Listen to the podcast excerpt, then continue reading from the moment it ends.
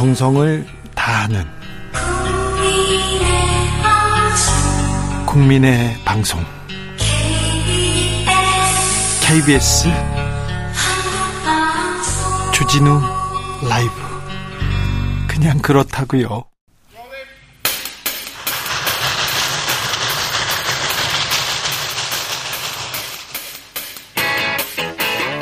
오늘도 열심히 달리는 여의도 정치 발전소 험한 전국 장씨 두 사람이 다리가 돼서 대한민국을 널리 이롭게 해 보겠습니다. 정치 발전소 장앤 장. 정치 발전소 장앤장 정치 평론계 최고수들 두 분 모셨습니다. 장성철 공론센터 소장 어서 오세요. 안녕하세요. 장윤선 정치 전문 기자 어서 오세요. 네, 안녕하세요.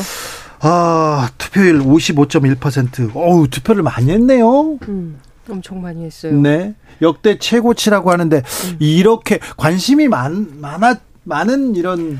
어, 관심도 많았고, 네. 변수도 계속 생기고, 네. 심지어 오늘까지도 새로운 또 변수가 생기고, 우리가 안철수 황교안 연대는 생각도 못 했었는데, 그러니까요. 안철수, 안철수 황교안이, 와, 함께 힘을 합쳐서 대여투쟁을 앞으로 하기로 했습니다. 네. 안황천 네. 연대를 볼 뻔했어요. 안황천 연대? 네. 천하람 후보 처음부터 안 한다고 그러던데. 네. 안철수 후보가 안황천. 네. 안황천길? 아니 오늘 아침에 갑자기 예? 황천길? 황천 심이 가요 조심하세요. 아니 황천길 연대는 저희 천하람 후보가 얘기한 거잖아요. 안황천. 네. 그런데 오늘 아침에 11시에 안철수 후보 측에서 먼저 전화를 돌리기 시작합니다. 네. 그래서 만납시다. 네.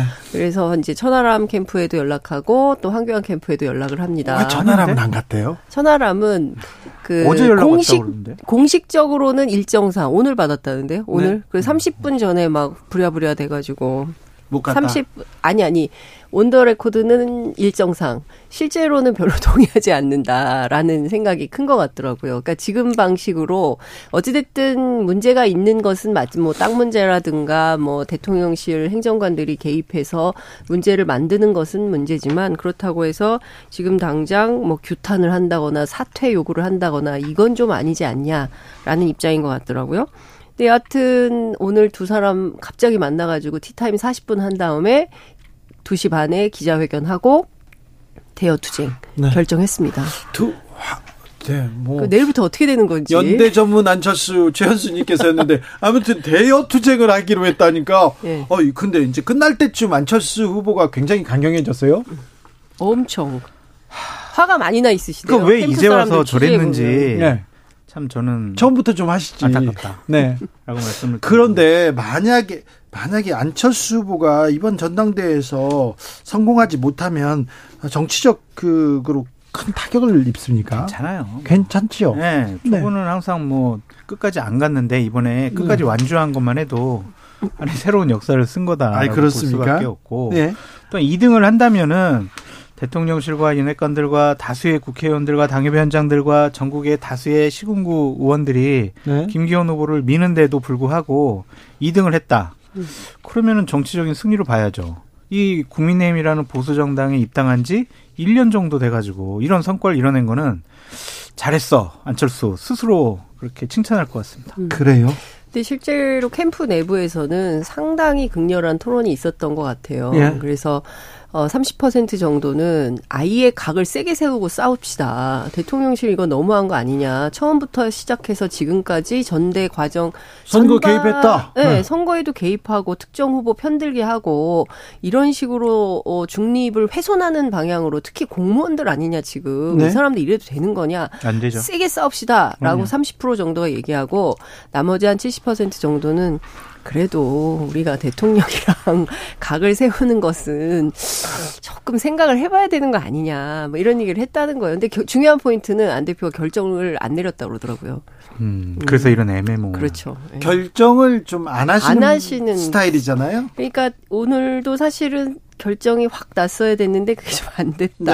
황교안 후보가 오히려 더 세게 사퇴하십시오라고 계속 얘기해가지고. 어, 네.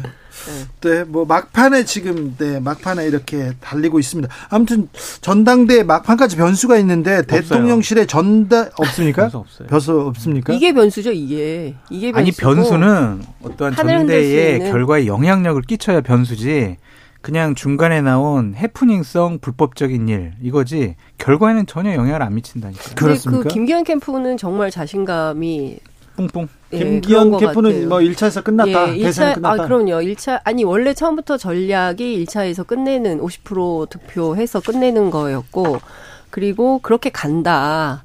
뭐 안철수 후보가 뭐라 하든 황교안 대표가 아니 그 후보가 그만두라고 하든 뭐 누가 무슨 얘기를 하든 우리는 흔들림 없이 간다. 내일 대통령도 온다. 그렇죠. 어, 축하 뭐, 공연도 한다. 예, 축하 공연도 한다. 분위기는 끝났다. 이제 네. 이런 분위기로 계속 몰고 가는데 다른 캠프들 취재를 좀 해보면 어 그 분위기는 아니다. 꼭 네. 그렇게 볼 문제는 아니다. 특히 천하람 캠프가 좀 그런 면이 있어요. 네. 당장 지금 뭐 마치 김기현 어. 당선, 당선, 뭐, 어, 당선, 뭐 이런 방식으로 얘기하는데 50만이 투표를 했다. 50만이 55만. 어떤 표심을, 음, 표심을 펼칠지 그것은 아무도 모르는 거다. 뚜껑 열어보기 전에 미리 예단하면서 함부로 얘기하면 안 된다. 이런 주장을 하고 있습니다. 네. 아, 아무튼 내일 전당대 축제로 치러질지 어떤 표정을 지을지 특별히 1호 당원 윤석열 대통령은 참석해서 어떤 표정을 지을지 한번 지켜보겠습니다. 아니, 내일 하루만 축제예요. 그래요? 내일 하루만 그냥 김기현 후보 좋고요. 딱 당선되고 그 다음 날부터 그냥 고난의 연속이에요. 모든 당 선거가 다 그래요. 그래요? 그냥 당선된 날만 좋아요. 음. 그 다음 날부터는 여러 가지 골치 아파요, 이제. 네. 그럴까요? 인선도 해야 되죠. 이제 뭐 여러 가지. 근데 막판에 저기 이준석 배현진 이건 무슨 일이에요? 뭐 살포시 뭐 미안하다고 했다고 하다가 아니라고 했다가 둘이서 어떤 일이 있어요? 아니 뭐 어제 페북에서 그냥 하루 종일 서로 네. 치고받고 싸우던데 네. 좀 어린 애들 싸움도 아니고 저는 좀 채통을 지켜라라고 말씀드리고 싶고 네. 구체적인 사항은 제가 참 말씀드리기 창피하다. 그래요? 음. 네. 좀, 좀. 왜? 좀 지금 좀 그래요. 그러니까요. 왜? 네. 아니, 뭘 이걸 아이템을 다뤄요. 선거 코앞, 그게 약간 무슨 좀 그렇긴 한데 저는 글쎄요, 이거를 이제 가십으로 계속 키우는 것도 그렇게 좋은 자, 것 같지는 않습니다. 자, 자 네. 저희도 우리도 정리하고 네, 가겠습니다. 네, 왜 네. 티격태격 하는지 궁금해서 물어봤는데, 자 그러면 전당대 관전 포인트 변수 이런 거 없이 그냥 내일 끝난다 이렇게 보시는 거죠? 네, 저는 뭐 김경훈 후보 쪽에 가스라이팅을 당한 것 같은데 그런 것 같아요. 네, 그냥 결선 없이 1차에서 그냥 무난하게 끝나지 않을까라고 생각을 해보지만 네. 어쨌든 46만 명이 투표를 했기 때문에 장윤성 기자님 말씀하신 것처럼 네. 어떠한 까무러칠 일이 뭐 일어날 수도 있다.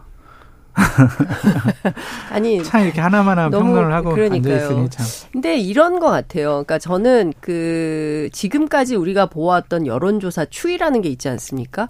그 여론조사 추이에서 크게 벗어난 결과가 나올 것 같지는 않습니다. 왜냐하면 오, 뭐 지금 뭐 4시 현재 45 54.74 한 45만 46만 명 근 50만이라고 잡고 50만이나 되는 사람들이 투표를 했어요. 그리고 이번 선거는 결선 투표가 있습니다. 그렇기 때문에 지지하는 후보에 대해서 마음껏 지지할 수 있는 투표의 자유가 있는 선거였단 말이에요. 그렇기 때문에 여론조사의 추이에 그대로 나오듯이 뭐 김기현, 안철수, 천하람, 황교안 각각 지지하는 후보를 지지할 거라고 보고요. 다만 중요한 관전 포인트는 김기현 캠프 주장대로 어 1차에서 50% 넘어서 어, 결선 없이 가느냐. 아니면 뭐 아슬아슬하게라도 아니면 훨씬 그에 못 치더 못 미치더라도 결선에 누가 올라가느냐. 올라가서 어떤 결, 어, 결과를 보이느냐. 그리고 예컨대 뭐 천하람이 올라갈 경우 안철수 표가 얼마나 갈 거냐, 그럼 황교안 표는 어디로 갈 거냐.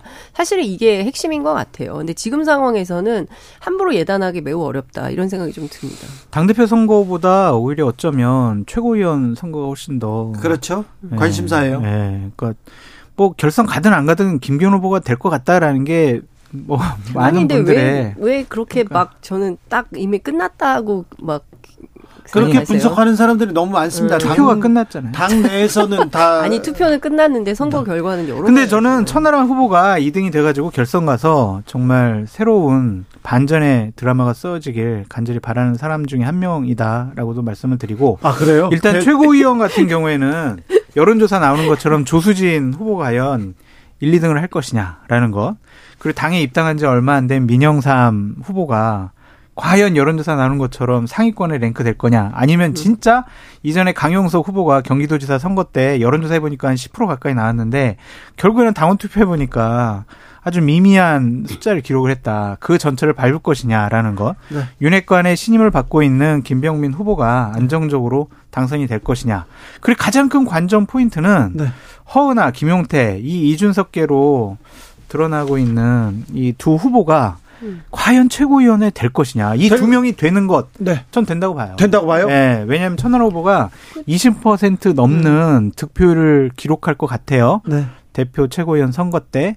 그러면 그 분들은 지금 천안 캠프에서는 30% 보고 있는데요. 20% 이상 그럼 좋아요. 네, 20% 이상. 이상. 네. 네. 그러면은 그 분들은 다 최고위원 선거 때 두 표를 나눠줄 거란 말이에요. 네. 그러면 둘 다 20% 정도 받으면 당선. 장 기자님. 어, 저는, 어, 뭐, 말씀하신 대로 비슷하게 보는데요. 근데 중요한 거는 인지도 순인 것 같아요. 음. 그러니까 사실 무슨 정견 발표를 통해서 최고위원들이 예컨대 뭐, 자기 정책을 세게 어필할 수 있는 그런 선거는 아니었고, 보도도 거의 안 나왔어요. 네. 그냥 거명 정도 되는 수준의 예, 뭐 이렇게 됐기 때문에 실제로 뭘 가지고 다투는지 국민들은 잘 모릅니다. 그래서 제가 보기에는 방송에 얼마나 많이 출연하느냐, 그 출연하는 순서대로 득표하지 않을까라는 생각이 좀 들기도 하고요. 네. 근데 요새 정치인들이 좀 그런 경향이 있더라고요. 방송에 많이 출연을 해야 인지도가 높아지고 그것이 자기 정치에 도움된다. 그래서 음. 라디오에 엄청 출연하고 싶어 한다. 이런 얘기를 제가 맞습니다. 들었습니다. 네.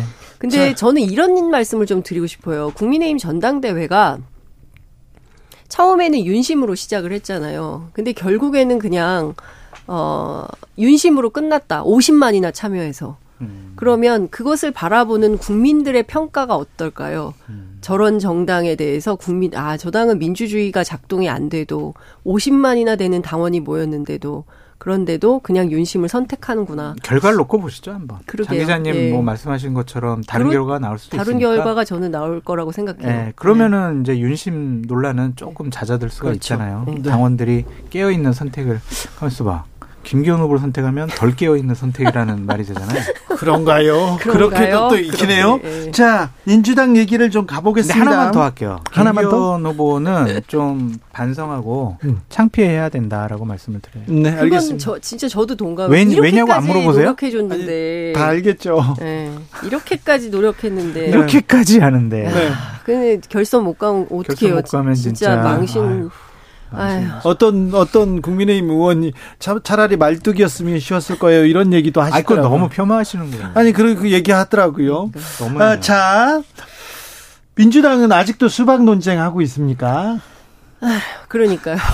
근데 그 네, 국민의힘 보다가 민주당 봐도 한숨이 나. 그러니까요. 진짜 정당 정치에 대해서 특히 저는 이 당원 문제에 대해서 네. 한번 깊이 있는 그 고민이 필요해요. 고민이 필요하다는 얘기를 민주당 안에 있는 의원들이 얘기를 하는데요. 네. 지금 중국 공산당, 그다음에 북한 노동당, 그리고 그 다음 순으로 많은 아니 민주당이에요.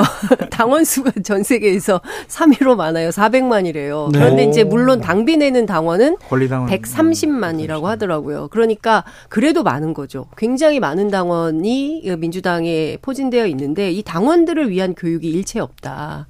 어, 실제로 당비 내고 적극적으로 참여하는데 이분들이 자기가 살고 있는 동네에서 학교에서 공동체 안에서 실제로 무슨 역할을 하고 있는지 민주주의자로서 지금 나와서 수박 깨기 퍼포먼스를 할 게 아니라 각자 다, 자신이 당원임을 좀 자랑스럽게 여기면서 뭐 지역이나 공동체에서 뭔가 역할을 해야 되는데 그게 아니라는 거죠. 이제 그 문제에 대해서 당 안에서 굉장히 절감을 하고 있고 이걸 좀 해결해야 된다. 이재명 지도부가. 어, 그렇죠. 지금 때가 어느 때인데 지금 명락대전을 지금 그 당원들끼리 하고 있으니. 그러니까요. 지금 그러지 않아도 싸워야 될 이슈가 너무 많지 않습니까? 뭐 노동 시간 문제부터 시작해서 어, 그렇죠. 예 그리고 강제징용 문제도 오늘 뭐 그 국회에서 그 어, 집회를 크게 했지만 음. 등등 벌어지는 현안이 굉장히 많은데 지금 수박 깰 때가 아니죠. 네. 예, 그래서 그런 얘기를 굉장히 많이 하고 있고요. 걱정입니다. 전반적으로. 내부의 분열이 일어나면은요. 기본적으로 정당이 존재하기가 상당히 어렵고 또한 선거를 이길 수가 없다라고 말씀을 드려요. 이 책임은 이재명 당대표에 있다라고 말씀드릴 수밖에 없습니다.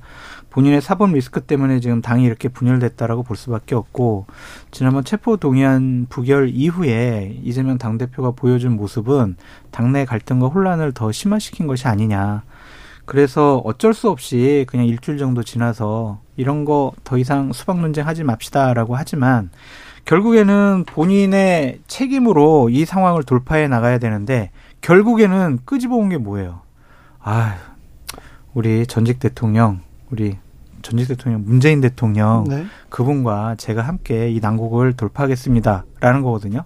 이렇게 무책임하고 비겁한 거는 저는 처음 봤어요. 근데 당이 분열됐다고 보기는 어려운 것 같아요. 왜냐하면 그래요? 모르겠습니다. 지금 제가 취재한 바로는 어, 분열은 다 원하지 않아요. 그러니까 분열은 친명이... 원하지 않은데 네. 장윤성 기자님 민주당 취재 오래 하셨잖아요. 네. 그런데 민주당이 이렇게 내용에 휩싸인 걸 본 적 있습니까? 기억하십니까? 저는 예전에도 많이 봤어요. 안철수 대표 뭐. 그럼요. 아 그때는 뭐 계속 뭐 그랬어요. 예. 그때는 뭐 예. 갈라서 한 적도 그때는 있구나. 더 심했어요. 네. 그때는 뭐 문모닝 뭐 이랬고. 당 대표 리스크 때문에 이렇게 얼마나 당에 많이. 있는 의원들과 구성원들이 갈등과 예. 혼란이 일으킨 적은 처음이죠.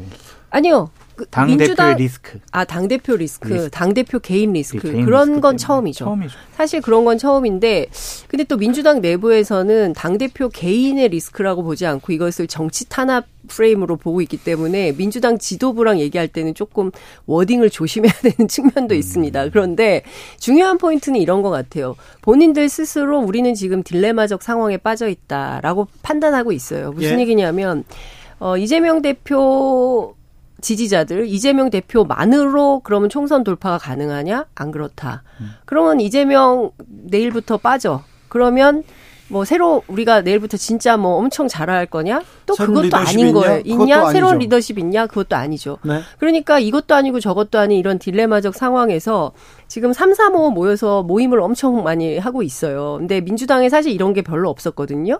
이재명 대표 체제 이후에 특히 그런 모임이 별로 많지 않았었는데 다시 이런 모임들이 활성화되고 있는데 어떤 의원은 저한테 그런 얘기를 하더라고요.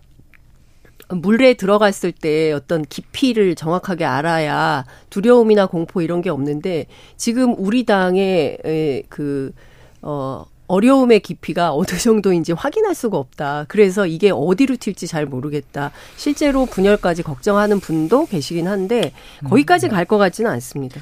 야당이 대여 투쟁을 하지 못하고 그냥 당 대표의 사법 리스크 때문에 질질 끌려가고 주도권을 잃어버린다면요 야당으로서의 존재감은 상실된다라고 볼 수밖에 없고 대여 투쟁을 하지 못하는 야당 과연 선거에 어떠한 긍정적인 효과를 이끌어낼 수 있을까라는 좀 생각도 있어요. 그러니까 이게 어려운 것 같아요. 그러니까 많은 원로들과 당내에 있는 익명을 요구하는 의원들 같은 경우에는 이재명 당대표 지금 우리 저체제로 공천과 총선 치르기는 어려워요라고 얘기를 하지만 그걸 또 공개적으로 드러내는 분들은 별로 없단 말이에요. 내부적인 불만만 이렇게 가득 차 있는데 이재명 당대표는 어쨌든 나는 당대표직 절대로 그만두지 않을 거야라는 생각이 너무나 확고하기 때문에 이 갈등과 혼란이 내년 총선 때까지 계속 이어질 수 있다. 아니면은 11월까지 갈 거라고 얘기해요. 11월 총선 11월까지 가면 자, 11월에 무슨 일이 있습니까? 아니, 11월에 특별하게 무슨 일이 있는 게 아니라 이제 총선 전에 역산하면은 한 6개월 정도 남는 거잖아요. 네. 그러니까 그때는 어떻게든 결론을 음. 내야 되기 때문에 비대위로 간다. 예, 비대위로 가든 그러니까 뭘 하든 내놓으라는 거 아니에요. 예, 해야 되니까 11월까지는 기다려라라는 얘기를 하고 있어요. 근데 그동안 많이 시청이 될 거 아니에요. 이번에 이제 이런 거 이번 사태를 뭐 민초의 반란 이렇게 해석하는 분들도 있어요. 무슨 얘기냐면 이게 뭐 비명이냐 친명이냐 이런 개파 싸움이 아니라 당 운영과 당 그 기강 이것이 매우 문란해졌다. 이런 것에 대한 당 지도부에 대한 어떤 비토 이런 성격도 있다. 이렇게 해석을 하시는 분들도 계시고 지금 무엇보다 요구하는 것은 이재명 대표가 사법부에 좀 당당해졌으면 좋겠다. 그렇죠. 뭐 자꾸 피해 다니는 이런 양상을 보이지 말고 당당하게 맞서서 어, 문제 없다는 것을 증명하면 더 큰 리더가 될 수 있는데 왜 그 길을 주저하느냐라고 말하는 분들이 좀 늘어났어요. 그러니까 제가 계속 주장하는 것처럼 영장 실질 심사 받으시고 거기서 만약 구속되시면 구속 적부심 받으셔가지고 법원에 1, 2차 판단을 좀 받아보시는 게 어떨까라는 생각이 들어요. 본인이 끊어줘야 돼요. 지도자라면. 자꾸 본인 문제 때문에 계속 당과 민주당 진영을 진흙탕에 몰고 가는 것은 지도자답지 못하다. KN, KKN님께서 여당이든 야당이든 개혁이 필요한 여의도 같습니다. 이렇게 얘기합니다. 그런데 지금이요, 아, 여의도는 국민의힘도 민주당도 이미 원내대표 선거에 지금 뛰어든 거 아닌가 국회의원들 의원들은 여기에 또 관심이 크더라고요. 예, 이미 시작이 돼 있죠. 네. 이미 시작이 됐고 사실은 뭐 그 박홍근 원내대표하고 저 주호영 원내대표하고 뭐 네. 합의해서 네. 4월 말에 물러나기로 했다. 네. 근데 취재를 해보니까 합의는 아니고 공감대. 어, 공감대. 그런 얘기가 있었다. 어, 의견 교환 네. 뭐 요런 정도로 써 주길 바랬는데 그거를 합의라고 쓰게 쓰니까 논란이 증폭되는 것 같다. 그리고 국민의힘 내부에서는 벌써 준비하는 분들이 반발하고 나섰어. 아니 누구 맘대로 임기를 늘려 이제 이런 예 비판을 하고 있는 거고. 박홍근 대표야 뭐 본인 임기를 단축하는 것이니까 뭐 상관은 없죠 민주당 같은 경우에는 네. 그런데 이제 국민의힘에서 반발이 있어서 지금 그 보도 이후에 내부를 취재해 보니까 그냥 각자 알아서 민주당은 민주당대로 국민의힘은 국민의힘대로 이렇게 치르게 될 것 같다. 별 의미 없는 합의예요. 자, 그렇죠. 의미 없습니다. 근데 국민의힘은 지금 원내대표 어떤 사람들이 꼽힙니까? 뭐 김학용 의원, 김학용 의원, 의원 뭐 네. 뭐 윤재욱 의원 네. 이런 분들이 김학용, 박대출, 윤재욱 이런 식으로 꼽히고 있습니다. 근데 국회 출입 기자들 사이에서는 3월 개각설 얘기가 또 나오더라고요. 개각설이요? 예, 그러면 어 다른 장관 출신의 누군가가 올 수 있다. 권영세? 권영세 장관 얘기도 나오고 뭐 그렇더라고요. 원내대표로 올까요? 굳이, 굳이 당대표도 아니고요. 뭐 기자들 사이에서는 그런 얘기가 돌고 있긴 합니다. 개각은 3월 안 하고 추석 즈음에서 하지 않을까요? 근데 개각 얘기는 그만해야 될 것 같아요. 우리 작년에 맞아. 개각 얘기 엄청 많이 했었는데 이 정도면 개각해야 된다. 그런데 안 했죠. 안 했어. 이상민 아니, 장관을 필두로 해야 네. 된다라고 우리가 했었는데. 얘기하면 안 하시니까 그러니까 얘기할까요? 네. 네. 아 그렇죠. 또 반대로 가는 그런 성향도 그렇죠. 있어요. 얘기하면 안 하죠. 그런데 네. 원내 대표 선거에서 친윤 아니다, 윤핵관 아니다. 그럼 거기서도 또 찍어내기 하는 거 아닐까요? 그런 선거가 이루어지지 않을 것 같습니다. 이번에는요? 예, 세 분 다 모두 다 네. 나는 윤핵관이고 대통령과 함께 일체 그러면 김학용 의원은 김기현 후보하고 매우 가까운 분 아닙니까? 김학용 제가 정말 잘 인연 있으신 분들이라서 네. 다 잘하실 거예요. 다 잘해요? 아, 장선철 약해졌네. 그 당대표 선거하고 다르게 원내대표 네. 선거는 진짜 의원들 간의 맞아요. 이해관계가 첨예하게 대립하기 그래서 때문에 아무도 몰라요. 아무도 몰라요. 음, 그래서 참 그 어렵죠. 못 하겠는데 네. 그 A라는 후보에 대해서는 초선 의원들이 협상을 잘 못할 것 같아. 음. 그러한 분위기가 생각이 있대요. 자, 민주당은 누가 이렇게 손꼽히는 후보입니까? 뭐 민주당 뭐 여러분들이 나오고 있는데요. 홍익표. 제가 예, 홍익표 의원도 안규백, 있고 안규백 의원도 있고 그다음에 어 저 누구죠? 전해철 의원 전해철 얘기 나오죠. 이원웅 얘기 이원웅 의원도 있고 네. 한명 더 있는데 네. 김두관 네. 의원 얘기도 있고 뭐 이렇게 여러 명이 나오고 있는데요. 실제로 지금 선거를 뛰고 있는 분들은 어, 홍익표 의원은 확실히 선거를 뛰고 있습니다. 아, 그래요? 예. 그리고 김두관 의원은 좀, 아, 박광원 의원도, 예, 열심히 뛰고 있죠. 네. 어, 그런데, 어, 출마를 어느 선에서 할지는 잘 모르겠어요. 근데. 근데 결정적인 변수는 이재명 당 대표가, 아, 내가 지금 리더십이 흔들리고 있으니까 원내대표 자리 뺏기면 안 된다. 친명 그룹 중에서 한 명 나가라. 이렇게 할 수도 있죠. 아니요. 그거는 틀린 전략이고요. 네. 하도 친명 비명 가르니까 친명 쪽에서는 아예 비명 쪽의 사람을 선택해서 세우려고 한다는 얘기를 제가 들었어요. 아 근데 그런데 바뀔 거예요. 근데 원내대표 자리를 그게 그렇게 원투가요. 아니 그런데 이런 거예요. 그러니까 비명인데 그러면 뭐 완전히 나는 이재명 인간 자체가 싫어 이런 비명이 아니라 번명. 그렇죠. 뭐 그런 수준이 되지 않을까 싶어요. 그러니까 지난번에 아니, 이낙연 후보를 도왔지만 이재명 대표와 사이가 나쁘지 않은 그런 후보가 한 명 있어요. 근데 원내대표가요, 당대표 삐딱선 타기 시작을 하면요, 당대표 완전 허수아비 돼요. 음. 정말. 네, 그러니까 뭐. 제가 봤을 때는 강한 그립을 쥘 가능성이 높다. 생각이 바뀔 거다. 그래서 정성호 의원이 전격적으로 투입될 수도 있다. 그럴까요? 음. 아니 정성호 의원이 원내대표로 뛴다고요? 예를 들면 음. 그렇게 그건 아니고 정성호 의원이 누군가를 만났다는 얘기는 들었어요. 네. 측근이 많이 만나시던데요. 정성호 많이 만나세요. 아니, 아니 저보고도 만나자고 그래요. 그래요. 아, 밥도 그래요. 잘 사주시고요. 네. 그분 뭐 두루두루 만나고 있어요. 좋은 분이. 네. 그런데 반명, 비명을 선택할 수 있을까요? 이재명 대표 측에서 그건 또 쉽지 않을 텐데. 그건 불가능한 일이에요. 아니 그러니까 이제 화합 안 돼. 뭐 화합보다는 지금은 강한 그립이에요.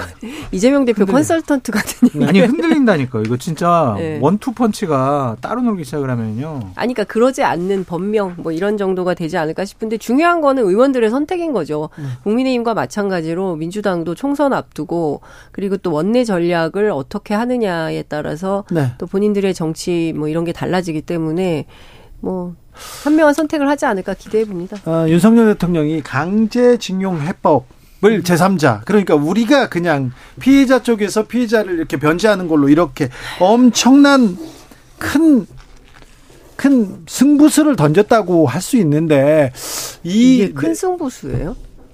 승부수예요? 자책골이라는 사람들이 더 많습니다만, 네, 네 그뭐 어, 뭐 대승적으로 했다는데 뭐 뭐 일본의 대승이었다 이런 얘기도 나왔습니다만 네. 그런데 이런 얘기가 나왔는데 왜 정치권에서 정치권에서 이렇게 국민들은 굉장히 공부를 하고 있잖아요. 그렇습니다. 근데 정치권에서는 뭘 어떻게 하겠다, 어떻게 풀겠다 이런 얘기가 별로 나오지는 않아요. 지금 자꾸 대통령실에서는 경제적 이득만을 강조하고 있고 그리고 애들 장학금 주는 재단을 만든다라는 것에 강조를 하고 강조하는데 있고. 경제적 이득도 보이지 않고요. 않고요. 미래의 청년들 뭐지? 이것도 없어요. 아니 그리고 미래 청년들 이거 아무 상관이 없는 얘기 예요. 그그 그 장학재단 만드는 거하고 과거사하고 과거사하고 무슨 상관이 있어서 이거를 갖다 붙입니까? 자 국민들은 이렇게 이게 뭐냐 이렇게 얘기하는데 왜 정치권에선 여기에 대해서 크게 반응하지 않는 것 같아요. 아니요. 그래도 오늘 오후 1시에 그 저 양금덕 할머님도 오시고 네. 해서 기자회견을 했는데요. 그 자리에 굉장히 많은 분들이 모였고요. 민주당, 정의당 어, 대표들도 오고 네. 국회의원들도 굉장히 많이 와서 어, 입장을 밝혔습니다. 다만 국민의힘이 매우 아쉽습니다. 이런 과거사 문제와 관련해서 역사를 잊은 민족에게 미래는 없다는 단재 선생의 말처럼 보수 정당인 국민의힘이 보다 더 적극적으로 어 일본 문제 해결에 나서야 되는데 오히려 뒷걸음질 치는 모습을 볼 때 너무 답답해요. 나라를 생각하지 않고 국익을 생각하지 않은 이 정파적인 이익에 이게 무슨 정파예요? 어떻게 이게 정파입니까? 일본에게 반성과 사죄 우리가 돈이 없 없지 않잖아요. 40억 돈이 없겠습니까? 네. 그게 아니지 않습니까? 일본으로부터 진심 어린 사죄도 중요하고요. 외교와 국익이 감정만으로 됩니까? 아니 아니 라고 대통령실에서 얘기를 했는데 네. 감정이 아니죠. 상당히 예. 안타깝고 숙제가 많은 것 같아요.